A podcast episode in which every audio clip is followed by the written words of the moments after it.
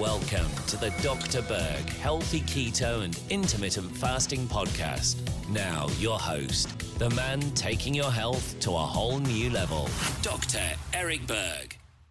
So someone had a question, why is xylitol dangerous for dogs?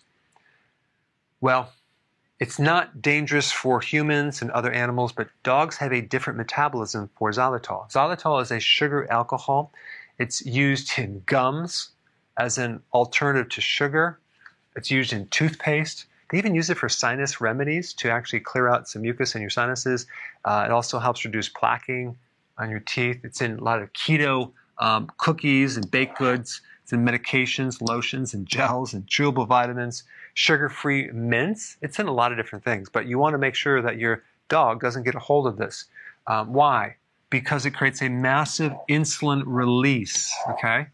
So normally, carbohydrates will create a massive insulin release, but for dogs, you get this spike in insulin when they consume xylitol. So what this is going to do, it's going to bring the blood sugars way down. It's going to cause hypoglycemia, and that is the, uh, the side effect from xylitol.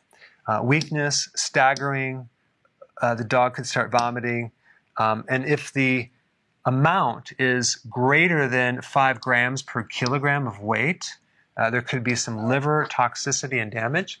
So you want to bring your dog to the vet, and they'll usually do a treatment. They may do an intravenous uh, glucose treatment to raise the blood sugar up to handle this hypoglycemia. But there you have it. Now you know why xylitol is not good for dogs.